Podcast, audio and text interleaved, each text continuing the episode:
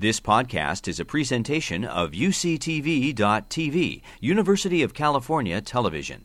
Like what you learn, help others discover UCTV podcasts by leaving a comment or rating in iTunes. This is Ingenious Inventions, and we're going to find out about some new and exciting sequencing techniques to study viruses. And so let me introduce our team of presenters today. First is Elizabeth Lopez. She is a biology teacher at Granada High School. And Mrs. Lopez got her master's from Clemson University, and she teaches biology and biotechnology. Our scientist from the laboratory, Dr. Monica Barocchi, she is a virologist, and she got her degree from Colorado State University, and she's joined by Dr. Jonathan Allen, who's a computer scientist who received his PhD from Johns Hopkins University. And I know you're all really anxious and excited to hear about our talk. So without further ado, here we go.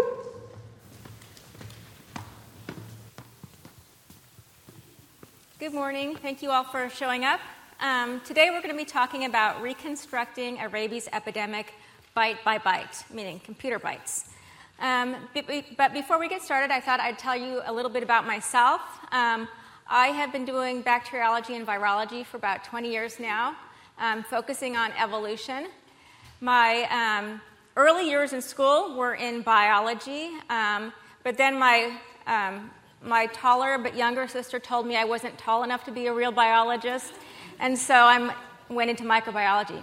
And actually, I, I did it because I liked the infectious disease angle, not because of the height issues or anything. Um, okay, so, the presentation today first, I'm going to tell you a little bit about viruses, why they're interesting, and the types of outbreaks that they cause. And then Jonathan will be telling you about the new sequencing technology that allows us to look at viruses in a completely different way.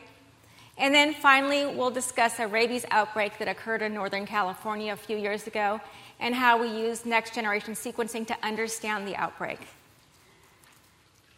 Okay, so three quarters of newly discovered viruses, um, I'm sorry, three quarters of recently discovered human diseases are caused by viruses rather than bacteria. And most of these viruses have an RNA genome rather than a DNA genome. And most are transmitted from an animal source to humans and then changed to be able to go human to human. And so there are one to four new human pathogens discovered each year. Many of these just go away or cause limited cases, but some go on to cause epidemics, such as the case of West Nile virus, SARS virus, do you guys remember that? 2003. And um, Zika and Ebola. And these viruses have all emerged within the lifetime of most of you. So it's just been you know, less than two decades for most of them. There's also um, viruses that are currently circulating in a more limited pattern. They haven't caused really big outbreaks yet such as um, bird flu or avian influenza, as well as the Middle Eastern Respiratory Sy- um, Syndrome virus, MERS virus, um, which is interesting in that it seems to be transmitted t- by camels. And so this, this slide here shows you the different types of reservoir animal hosts that these viruses are coming from, the different diseases they cause, and then the type of symptoms associated with the disease. And you can see some of these are pretty severe viruses. Um, have, have you guys heard of any of them? I know you guys probably know Ebola. Anybody know Nipah virus? Yes. yes. Okay, you probably saw Contagion. That was what it was based on. So there's um, some, some familiar viruses, most recently Zika, causing microcephaly, uh, something was completely unexpected for this type of virus. Um, so viruses continue to emerge and they continue to cause serious disease. And we're hoping to develop methods to to um, predict which viruses are most likely to jump into humans and cause epidemics. Okay. for those of you who don't remember what a virus is, lucky for you, they're very simple. This is a reminder slide. So, viruses are extremely simple. Um, they just consist of bare minimum a nucleic acid, it can be DNA or RNA, as well as a protein coat to protect the amino acid or the um, nucleic acid. And then finally, some viruses, when they exit the cell, they take part of the cell membrane with them. And so that's called an envelope. And in this case, they'd have to protrude their own proteins from the outside of the envelope so they have a way to bind to and enter the host cell. So, very simple organisms. The picture there on the right is a picture of the, the viruses budding from the host cell. Okay, and what's so interesting about these organisms or microbes um, is that they're extremely simple, but they can cause very devastating and quite a variety of diseases. Um, they are completely dependent on the host cell to propagate. If you have a virus sitting on a countertop or on the floor, it's not going to be able to grow because there's no living host cell for it to replicate in. So, the basic life cycle of a, a virus is it has these outer proteins that allow it to recognize susceptible cells and to enter the cell. The nucleic acid genome, um, or collection of virus genes, is released into the cell, and the virus replicates either in the cytoplasm or the nucleus. And then it uses a host machinery, such as the ribosomes, to make its proteins. It assembles into a new viral particle, and then it either exits the virus by budding through the membrane or it just replicates to the extent that the cell simply bursts. So it's a very, a very simple life cycle, but very effective. Now, RNA, RNA viruses are near and dear to my heart. They are interesting in that they've got very small genomes. Some of them code for as little as 7, 5, 7, 10 proteins in their entire genome, yet they cause very serious diseases and they evade the human immune system and spread to different species and to new geographical areas fairly regularly. So, this is a very interesting group of viruses. And this virus, or these viruses, are interesting and um, successful in part because they mutate really quickly. The enzyme that they need to replicate their genome makes lots of mistakes. On average, every time the genome is replicated, there is one mistake. So if you start out with a founding virus, such as little purple virus on the left, and it enters a host and replicates in that host, the, the errors build and build until soon you have a swarm of different genotypic variants. So, genomes that vary by amino or by um, nucleotide changes that are related to the founding virus but are genetically distinct. Oftentimes, you have a particular genotype that's really successful, and there will be more of that genotype in the population. So, we're talking about populations of viruses inside a host that are genetically slightly different, and they're called, called quasi species or mutant spectra. Okay, one thing I'm going to be talking about I mentioned the genome, which is the collection of genes. I also talk about genotypes. So, inside the host, there's variants and we refer to those as genotypes because they're slightly different versions of the original genome. Okay, and so we just got done talking about genetic drift. I'm, yes, and now we're going to play telephone, or at least Liz's kids are, and worry about phonetic drift. All right, good morning. Um, as she said, genetic drift is simply the accumulation of small mutations or small mistakes as species continue to replicate. So, we're going to do this by playing a very simple game that I'm sure you have all played at a birthday party at some point the game of telephone. So, as viruses are going to accumulate mutations over time, our phrase as it goes through our group of students is going to accumulate mistakes over time. We'll start off and we'll see what we end up with. Do you know which phrase you are going to use? Yep. Okay, let's go ahead and start telephone going across.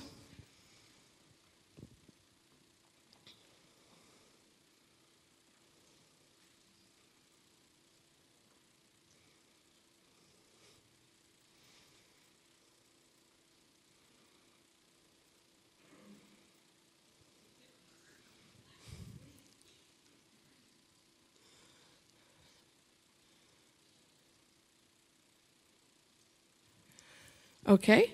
What was the original se- sentence or phrase? Rabies outbreaks are scary. what did we end up with at this side? Babies take out fairies. So while it does sound the similar, similar, and you can see how that mistake would have accumulated over that, it's definitely picked up some errors as we've gone through our 10 or so students. That is a great way to demonstrate genetic drift. Small changes as the virus replicates and as the sentence has been passed from student to student. Thanks, guys.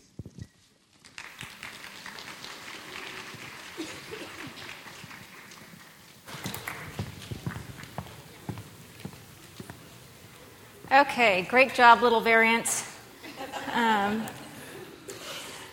all right, so RNA viruses exist in these populations we're calling quasi species because their genomes are all slightly different.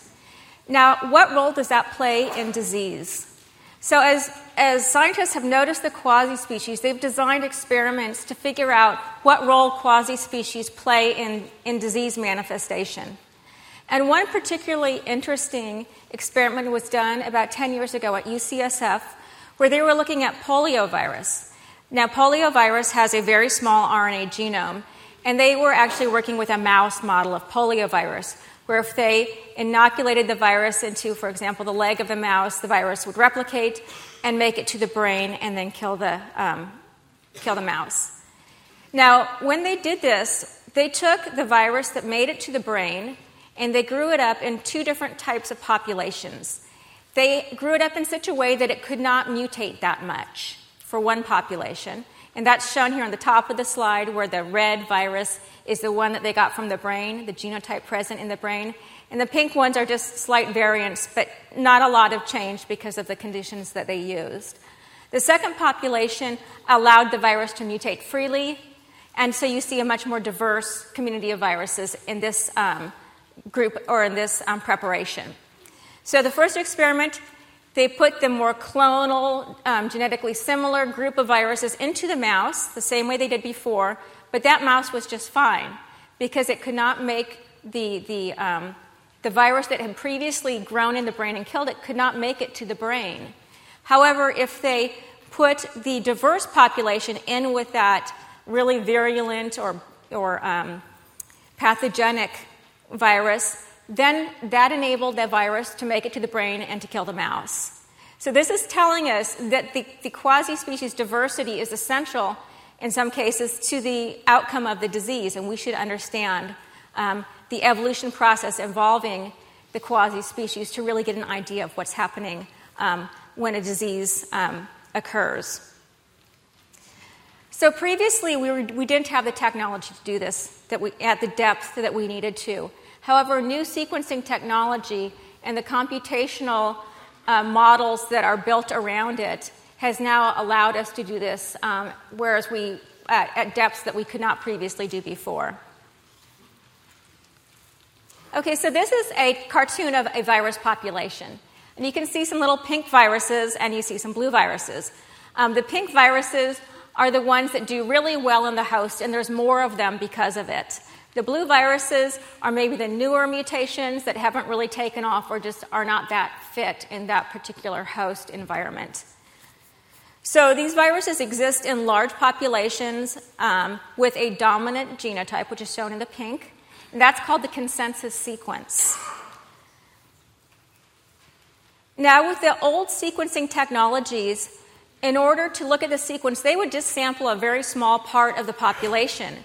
And so when they had the genotype, it didn't represent the mutation that was present or the variation that was present in the population. Sometimes they could sample more with some slight variations on the technique, but nothing like we can do with a new genome sequencing Jonathan will be describing. This samples a large part of the population, and then you can start seeing the variation present. Now, these are examples of what the sequencing data looks like, the data output. The traditional sequencing was called Sanger sequencing, and, and, it's still used. It's a very good, precise method. And it gives you data that looks like this. You see peaks that represent the different nucleotides present, and so you just read peak to peak, and it will tell you the nucleotide sequence. Sometimes it captures a little bit of the variation present in the population. If you have two genotypes that are present, you might see overlapping peaks. And that's what you're seeing underneath the arrow there. You're seeing one genotype that has a C at that site and one genotype that has a T at the site. And you can actually visualize the peaks overlapping.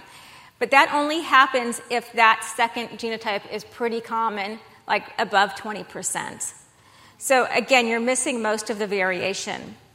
Now, these data, which I, I know aren't that clear, this represents the next generation sequencing that we use. Now, you can see the A's, G's, C's, or T's, or, or maybe you can't, but that's what those lines say. But you can imagine there's many, many more of those, and we're more likely to catch um, variation rather than just looking at the, the most common sequence. And actually, when we sequence, that goes down about probably 30x coverage of each genome, 30 reads or so. We go down to 10 or 20,000. So we look at much um, more detail when we do this type of sequencing. Okay, and here's a video on the human genome sequencing to give you a little perspective and to remind you of some genetic terminology. You've probably heard of the human genome, the huge collection of genes inside each and every one of your cells. You probably also know that we've sequenced the human genome. But what does that actually mean? How do you sequence someone's genome? Let's back up a bit. What is a genome? Well, a genome is all the genes, plus some extra, that make up an organism. Genes are made up of DNA, and DNA is made up of long paired strands of A's, T's, C's, and G's. Your genome is the code that your cells use to know how to behave. Cells interacting together make tissues. Tissues cooperating with each other make organs. Organs cooperating with each other make an organism. You. So, you are who you are in large part because of your genome. Knowing the sequence of the billions of letters that make up your genome is the goal of genome sequencing. A genome is both really, really big and very, very small. The individual letters of DNA, the A's, T's, G's, and C's, are only 8 or 10 atoms wide, and they're all packed together into a clump, like a ball of yarn. So, to get all that information out of that tiny space, scientists first have to break the long string of DNA down into smaller pieces. Each of these pieces is then separated in space and sequenced individually. But how? It's helpful to remember that DNA binds to other DNA if the sequences are the exact opposite of each other. A's bind to T's, and T's bind to A's. G's bind to C's, and C's to G's. If the ATGC sequence of two pieces of DNA are exact opposites, they stick together. Because the genome pieces are so very small, we need some way to increase the signal we can detect from each of the individual letters. In the most common method, scientists use enzymes to make thousands of copies of each genome piece. So we now have thousands of replicas of each of the genome pieces, all with the same sequence of A's, T's, G's, and C's. But we have to read them all somehow. To do this, we need to make a batch of special letters, each with a distinct color. A mixture of these special colored letters and enzymes are then added to the genome we're trying to read. At each spot on the genome, one of the special letters binds to its opposite letter. So we now have a double-stranded piece of DNA with a colorful spot at each letter. Scientists then take pictures of each snippet of genome. Seeing the order of the colors allows us to read the sequence. The sequences of each of these millions of pieces of DNA are stitched together using computer programs to create a complete sequence of the entire genome. This isn't the only way to read the letter sequences of pieces of DNA, but it's one of the most common. Of course, just reading the letters in the genome doesn't tell us much. It's kind of like looking through a book written in a language you don't speak. You can recognize all the letters, but still have no idea what's going on. So the next step is to decipher what the sequence means.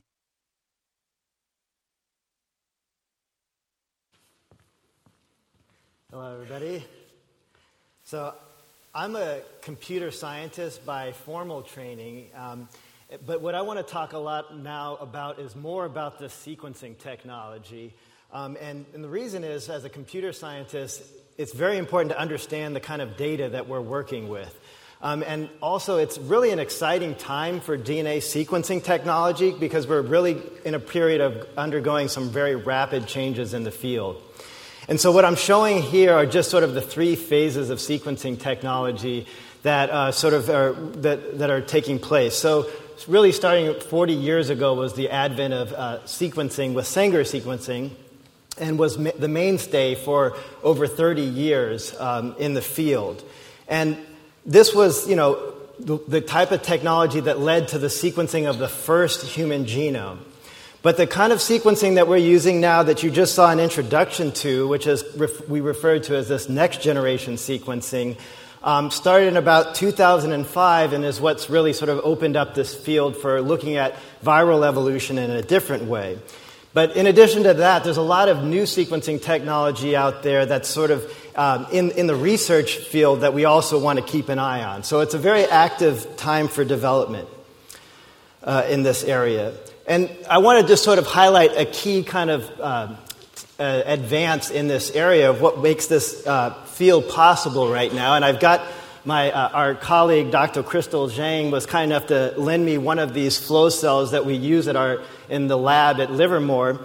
Um, and it's the ability to really to spot millions to billions of genetic fragments on this glass slide that allows you to capture the sequences uh, that, are, uh, that you want to interrogate. So instead of just being able to look at a couple hundred fragments at a time, we're able to actually interrogate on this glass slide, again, uh, hundreds to billions of genetic fragments simultaneously. So Another way to look at this is to look and see how sequencing costs have gone down over the, over the last decade or so. So, this is uh, something that is put out by the National Institute of Health to track the cost of genome sequencing over the years.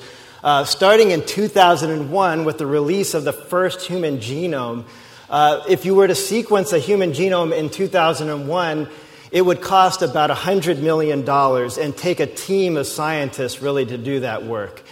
Now, in 2016, we've really just got to the point where it's cost about approaching the cost of $1,000 to sequence an individual human genome and really takes the labor of a single individual to run the machine to do that work.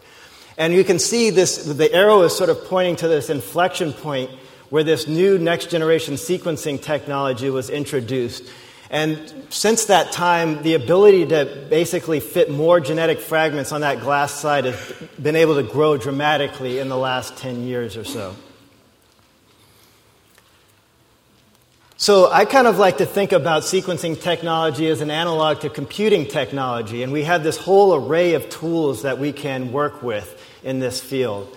Um, on the left, I'm sort of showing what would be the ana- analog to a supercomputer the latest sequencing machines, which are very powerful and also very expensive, um, and are only uh, available in a few sequencing centers around the country, are able to sequence on the order of about 50 human genomes in a single day. In the middle, we've got sort of the equivalent of our desktop computer, in this case, the benchtop sequencers, which are now becoming more and more ubiquitous, really, in, in research labs around the country. Probably many molecular biology labs at universities will have, have these sequencers. Um, and they have about the power to sequence about a single human genome in a day.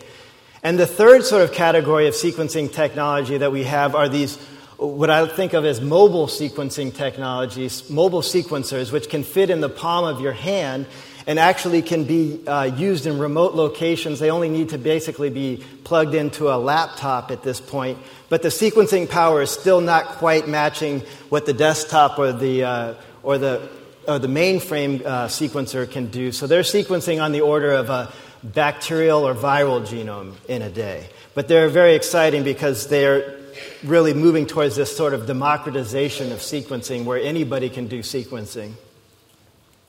But before I get too excited about this development of sequencing, I kind of like to think about it, try and put a historical perspective and try and think about where are we in this development of the technology. Um, so on the, On the right is sort of the kind of large supercomputers that we're using today at Livermore for analyzing large data sets. And on the left is sort of a mainframe computer of the 50s, which I would mark as the first decade of introducing computing as a commercial application. And really, in sequencing, we're kind of in the first decade of, of applying sequencing as a commercial application. So I kind of tend to think of where we are right now as closer to the left side of the picture rather than the right side. So I kind of think that people in the audience today will probably be the ones that really are able to capitalize on the dramatic changes that will be happening in sequencing 10 or 20 years from now. So, to take this now back to how we're going to apply this to viral evolution, uh, really the sequencing technology right now is being driven by human genomics and the desire to sequence an individual genome as a part of routine medical care and to have your insurance companies pay for that sequencing. But we can sort of surf that same technology curve to apply it to monitoring viral evolution and infectious disease. And so you can think about in the context of the cost that it takes to sequence a single human genome, we can also equivalently sequence on the order of 600,000 RNA viral genomes, and that allows us to look at the viral genome in a totally different way. So, to sort of reiterate where we were in the past, if you were to use Sanger sequencing, you might capture on the order of several hundred genetic fragments from the viral population. And what you would end up with is a, a, bunch of fragments that essentially look all the same and are capturing the most dominant vir- virus genome type in the population. And, and so what you have is this sort of canonical classical view of a virus as being a single variant in a population infecting uh, an individual or, or an animal host. With next generation sequencing, we can typically capture or monitor or track over 100 million genetic fragments in that viral population in the order of a sequencing reaction that can take on the order of three days. So it's relatively still efficient to run this process. And it can essentially change the picture of this viral population back to what we wanted, what we were sort of actually now can see is a much more diverse viral genetic population than we were previously monitoring. And the reason why this is important is to recall sort of our fundamental hypothesis here, which is that this viral population has all of the mutations contained within it to better adapt to new environmental conditions. So, if that virus population encounters a new host or some uh, other kind of uh, countermeasure that might be preventing it from growing or maintaining health, it, the hypothesis or the premise is, is that we ha- there's mutations buried in that population that will allow it to better respond or adapt to these changing conditions. And with this new deep sequencing technology, we can now start to see all of these mutations that are actually present in the population. So, as I've said, I'm a, I'm a computer scientist, so the interesting part for me to focus on is really the computational challenge here in reconstructing the viral genomes that are present. Now, on the left, as we, we're sort of showing these idealized versions of what the viral population looks like. And what we have is essentially, in this case, a hypothetical case of four different types of genomes. But what we actually get from the sequencing technology today is on the right which is just a bunch of short genetic fragments that we, and we don't really know where those fragments came from. And we have to try and figure out which genomes they belong to. Now, this is technically still an unsolved problem. It's very technically difficult to distinguish between uh, real mutations in these fragments, which genomes they belong to, and a complicating factor that we have to deal with is the fact that the sequencers themselves introduce errors. And so we have a double problem here of actually recognizing natural genetic variants in the population and sequencing errors that have been introduced by the sequencer itself. So the way that we've tried to get around this problem is we haven't been able to fully solve the problem of piecing together each individual genome in that population. But what we can do is construct what we call a mutant spectrum of that population. And what we have here, and I'm showing sort of a demonstration of how this process works, we identify what is the most common genome in that population. In this case, it's highlighted on the top and identified with the letters. And then we take each of those genetic fragments that we've sequenced on the order of 100 million and align them or map them to see where they best fit relative to our reference sequence. And so, what I'm showing here is uh, after we've mapped those sequences to that reference strain or that reference dominant consensus sequence, we step through each position and look and see what the fragments are saying about what genetic variants are present.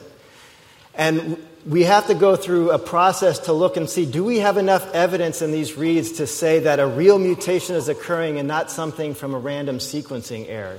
So, in this example, at a position where we see a cytosine as the dominant, we look and see what the reads are saying or what the sequencer fragments are telling us, and we're saying that there's four examples of fragments that are saying that there's a thiamine present in the population, and we uh, we construct a statistical model to say that we are seeing enough of these alternative fragments to say that there's actually a thiamine present as a rare variant in this population. And this is a fairly computationally expensive process to run through. It can take several hours to do this processing for a single sample uh, running on a fairly expensive computer. And so now we're actually, Liz is going to uh, show us actually how this uh, process is computed using, uh, it, it, using I'd say, the old fashioned human, human labor to do this.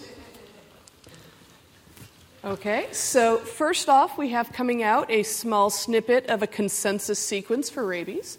So these guys are going to manage to get this thing unrolled.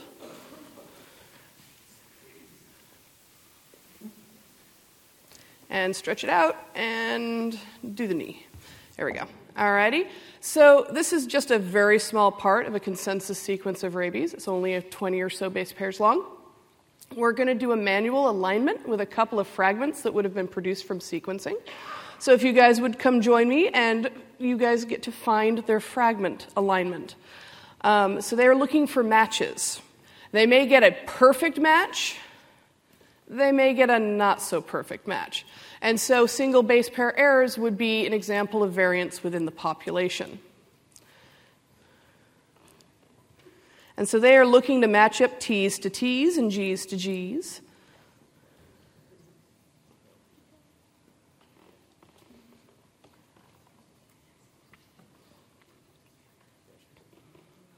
We all found our spot. There we go. Um, most of them do match up perfectly. We do have a couple of mutations here. We have a T that swapped out for a cytosine. Uh, and there's another one down over there as well. Uh, and they're showing possible variants. One of them is an actual variant, variant that's found in rabies, showing a new quasi species or a different quasi species. The other one is truly just a sequencing error. Um, and so the difficulty of identifying which is which. We are looking at maybe a double fold or a two layered overlap. Remember, when this is being done on a computer, you're going 10,000 deep. So it gives you a lot more data and a much better idea as to which are actual mutations and which ones are sequencing boo boos. All right, guys, thank you very much.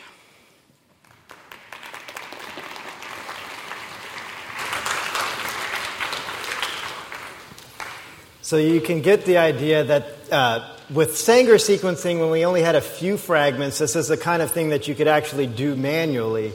But uh, with next generation sequencing, this is not something that you want to do uh, by hand if you can help it. So the last thing that I want to sort of show here is actually just a collection, an example of what these mutant spectrums look like.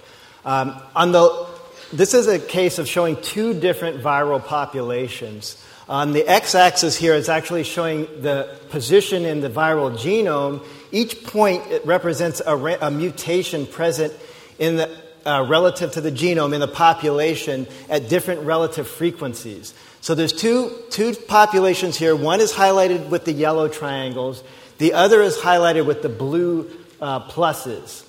Uh, one is a natural viral population, and the other is taking the a single virus from that population and growing it in the laboratory.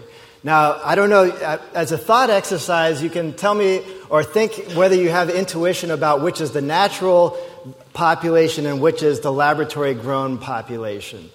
So you might, it might be giving it away with my labels here. Uh, the clone is the, is the laboratory strain, and as you can see, it's much less, has many less mutations. And what we see here is that we've got a much shorter evolutionary time period. So, starting with a single dominant clone and growing it in the lab, it only has time to accumulate a few mutations, whereas this natural isolate taken from a blood sample has many more mu- genetic variants present in the population and reflects a much longer evolutionary time frame.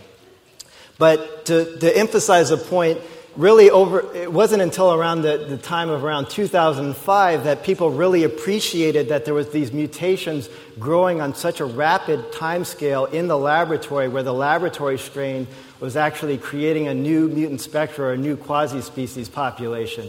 Up to that point it was generally kind of taken for granted that it was a single clonal population without any genetic variants and so now Monica is going to come and tell you more about how we've been applying this, these tools to looking at a real outbreak, uh, the rabies outbreak.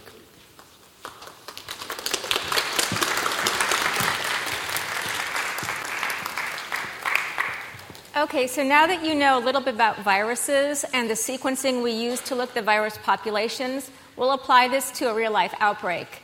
So in 2009, I was talking to my friend at California Department of Health. Her name's Sharon Messenger. She studies rabies virus evolution. And she happened to mention that there was an outbreak of rabies in Humboldt County, and that it appeared that a, a rabies virus that was normally found in skunks had jumped into the fox population and was now being spread fox to fox. And it was actually a pretty terrifying situation because rabid foxes can be quite aggressive. So it was um, something that um, a naturally occurring outbreak that's nearby that we could get samples for, and we decided to try um, to understand what's happening to the viral populations during this host jump from skunks to foxes. Okay, so before I start, how many people know if rabies can make you very sick? Is that a type of virus that can make you very sick? Yes? yes? Can it ever kill you? Yes. yes. Um, about what percent of the time does it kill an infected person with symptoms? 7.12. That's close. Now, you actually take that and you add like a 92% and you're there. It's, it's very close to 100%. So, if you're infected with the virus, once you start showing symptoms, for the most part, your life is over. It's a very, in fact, it is the most deadly virus. So, the idea is that when you're exposed to an animal that may be ra- rabid, such as one that's behaving abnormally, maybe it's not usually out at night and now, or during the day and now here it is, or it's you know biting on your leg and you're trying to walk away and it won't let go. So, these times are when you go to your doctor and they can give you shots and medicine. They'll make sure that you don't get the rabies virus because, because by the time you are showing symptoms, then there isn't really much they can do. All right, so rabies is an important virus. It kills about 59,000 people a year. Most of these people are in developing countries, and the animals around them are not vaccinated. We're lucky we've got good vaccines that we give our pet dogs, for example, that for the most part protects us from being exposed to rabies um, frequently. So there's bat rabies, which I'm sure you've heard of, but there's also different non bat terrestrial mammals that serve as reservoirs or, or populations that the virus can be maintained in. And that's what this slide is showing. This is showing that in a number of parts of the country, skunks are the reservoir species. On the east, it's raccoons. So, you can see there's a few different skunk populations and they're shown in different colors. And that's because the rabies virus that are in skunks in California are not genetically identical to the ones in Texas. So they have variants according to the geographic location and the host. And so if you were to, okay, if, if a person were to come down with rabies and passed away, they could take a piece of the sequence from the rabies virus in the brain, sequence it, and tell you, oh, this person was probably exposed to raccoons in New York, for example. Okay, it's, so you can tell by the sequence, the host usually, or the um, and the location. Okay, so you can see in California we have skunk rabies, striped skunks. The rabies circulates in these populations, and there are um, occasional host jumps. For example, if the if the skunk was to bite your bite a dog, the dog would come down with rabies, but you wouldn't see a spread through the dog population. So the virus, for the most part, stays in skunks. Okay, and so there was an outbreak in 2009 in Humboldt County, and that's what this map is showing. The red dots are the cases where they actually got rabies from the animal, and the black dots are attack cases or animal encounters. And you can see it was a fairly decent outbreak, especially when you look at the histogram, the graph to the side of it. In the 90s, you can see there are very few cases. Most of them were in skunks, with the occasional fox. In 2003, you see an increase in the number of foxes with rabies. And then starting in 2007 and moving on up to 2009, you see many more foxes having rabies. Now, one thing to note is that when a skunk gets rabies, oftentimes the skunk will get kind of lethargic and sick, but will just kind of go into its hole and die. But with foxes, they tend to be very aggressive and they actually seek out targets. In fact, people were chased up to their apartments and the fox waited outside and you know, chewed on its shoe or something. I mean, really, really aggressive animals. Um, so the foxes are more noticeable. Um, so you do occasionally see a um, fox rabies case normally, but you don't see what you see in 2009. All right, now the last thing I want to point out on that map is I'm going to be talking about geographic locations within Humboldt County. Now, I don't know if you can tell, but in the middle of this slide, um, you see kind of a concentration of red dots near the bay and um, Eureka area. Um, that's kind of the cutoff. We had kind of saw a northern group and a southern group, just so kind of orientate you. Um, and often the virus seemed to move, start down south and kind of move on up, um, according to dates. Okay, so Sharon was able to get us samples um, from the health department of brains of animals that had rabies from this area. We got a number of cases or a number of samples, um, about 40 of them from 2009 outbreak, but we also got some historical samples from 2003 and 1995 for comparison. Um, because we were able to get the actual brain tissue, we didn't have to grow the virus in the lab. We could use PCR to sequence the viral genome away from the host genome get lots of copies, and understand what's happening um, at the population level. If you grow a virus in the lab, you change the genome a little bit. So the best way is to get lots of naturally infected samples. And so we really hit a gold mine with this particular outbreak. Um, so we do some molecular biology, we create lots of sequence, and then we dump it all on Jonathan, who makes sense of it for us. So he's doing all those alignments on 45 different samples in this case. So, not a little bit of work. Okay, so I'm going to be showing the data in a couple different ways, and I thought I'd introduce that before I showed you the data. The first thing uh, you do is you look at the consensus most common sequence. And you want to relate one sequence to another, I'm sorry, one sample to another. And to do this, we do something called um, phylogeny. We build a phylogenetic tree, which is a lot like a, um, a family tree. So you see branches extending out, and on the end of the branches, you see letters there. And those are the individuals that we're comparing. And this is just a, an example. Um, and you can see each of those individuals have different sequences. Um, in the case of A and B, this region is identical, and those two group together. With C, you see a mutation, so it's similar but not exact, and it's clustered next to it, and so on. So you can see that F, G, and H have more mutations. Um, they don't have that T at the beginning, for example, and they group together. So this is just a way of looking at um, samples that are evolutionarily related and understanding which ones are more similar and which ones are more diverse or, or more different. Okay. The other thing we do is we look at a few different types of data. So, if a virus doesn't mutate that much, or you're just looking at a part that hasn't changed that much, you can get a lot of information from the nucleotide sequence. But if you're looking at a virus that mutates a lot and you're looking at the whole genome, pretty soon you have so many mutations to look at, you don't even know where to start. So, what we do is we try to figure out which mutations are likely to change the way the virus behaves. And to do that, we focus on the amino acid changes. So, some codons can be different, but they'll code for the same amino acid. Um, in those cases, those nucleotide changes really wouldn't make much difference in the way the virus functions. But some of them do change the amino acid that's coded for, and this can change the way the protein um, interacts with other proteins, for example. Okay, so we look at amino acid changes, and then we look at the deep sequence data, and that's what's shown here, but we look at much, much more of it.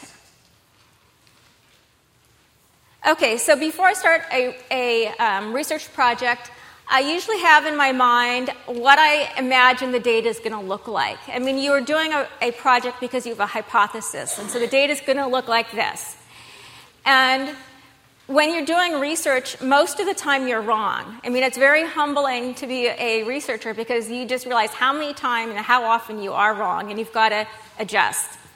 And so, this is what um, the data I thought would look like. We have a skunk virus that has now moved into the fox population. It is going fox to fox. This hasn't happened before, so it must be different genetically, right? So I thought the fox samples would cluster together and the skunk samples would cluster together, and then you have some influence of the date when the virus um, was circulating. Now, here is the actual data that we got. Um, first of all, we've got a northern cluster and a southern cluster, so clustered by a geographic region. And then you can also see it cluster according to date, whether it was 2009, 2003, or 1995. But the skunks are in white text. Do you see them clustering together? No, no, they're mixed in with the foxes, so there goes my theory. Um, but what we did see was that in the northern cluster, and I actually took out 20 foxes from that cluster and left them off this graph because we didn't have enough space. We saw lots and lots of foxes in the north with the virus, and we saw much fewer in the south. So, as we looked at the data, we realized maybe the host jump didn't occur until later in the outbreak, and then it was mainly manifested in the northern section of the area, the outbreak area. And so that was our new hypothesis. And then when we looked to see if there were any amino acids changes that distinguished that group in the north, we found two changes and they both occurred on the protein on the surface of the virus. And that protein is responsible for negotiating binding to the host cell and entering the host cell. So that made sense. That gave us some support for our hypothesis. And then finally, we looked at the um, quasi species data, the unique data that we had gathered. And this is an illustration of what we found. Um, on the left, you're seeing lots of little blue viruses. And those represent the genotype that was present in 1995. Now, you see one pink virus, and that virus represents the genotype that emerged to cause the outbreak. And that actually, for the most part, emerged in 2003 and changed just a little bit to cause the big outbreak, from what we could tell. But because that genotype was already present in our 1995 samples, that implied that that genotype was there, found a new host, and expanded and did much better in that new host. So you can see the promise of an outbreak genotype, the trace of it in 1995 already. And then when you go to 2003, 2009 samples, you see that that genotype took off, but there's still remnants of what was present in 1995. So that's called molecular memory, and that could be important if you're doing a forensic study. So that was just absolutely fascinating. And this is a repeat of the same type of data, just a little bit more specific. So putting this on the tree. If you look at the blue square there on the left, that's the 1995 amino acid changes, or a subset of them that we found. At nucleotide 308, we saw a change from leucine, which was present at, 99% I'm sorry, not a change. We saw leucine at 99% there, and phenylalanine at 308 in about 1%. So dominant amino acid was leucine by far, trace of phenylalanine. If you look at that same site in the 2003 samples, 308, you now see phenylalanine has taken over and just a trace of leucine. And we saw that at several different sites in the genome where the amino acid that characterized the outbreak genotype was already present in that population. So, in this case, we had dominant amino acids that became rare, and then rare amino acids that became dominant. We saw that inversion. And that's really what characterized the outbreak for us. Now, this is one of the first studies we did using this type of data, and it was really interesting to see how the consensus sequence really didn't reveal how the outbreak occurred until you started looking really deep into the population and used more of the data. So we found that using next generation sequencing data gave us much higher resolution and helped us understand the outbreak. Okay, so going back to the beginning, what we would like to do is to build the capabilities to be able to predict an outbreak before it happens so we can put measures in place. This kind of work is the first step to doing that. You need to be able to know what's circulating, know what's out there, know what changes in the genome could change, could influence the outcome of a infection or a um, small outbreak, might allow the virus to become more widespread, and in that way you can prepare.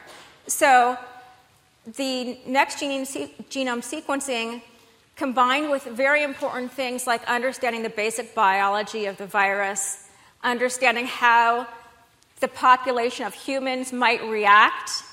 You know, do they go to the doctor when they see this or not? That was important for the Ebola outbreak. All these interdisciplinary um, people must come together and start building the capabilities for predictive biology. But it will involve next generation sequencing technology because it does help us to understand the mechanisms of virus evolution. Okay, and these are the people who helped generate some of this data. You see scientists from the California Department of Health, as well as bioinformaticists and molecular and virology um, experts. Okay, and I, this, I want to thank you for your attention, and we'll take any questions. You've been listening to a podcast by University of California Television. For more information about this program or UCTV, visit us online at uctv.tv.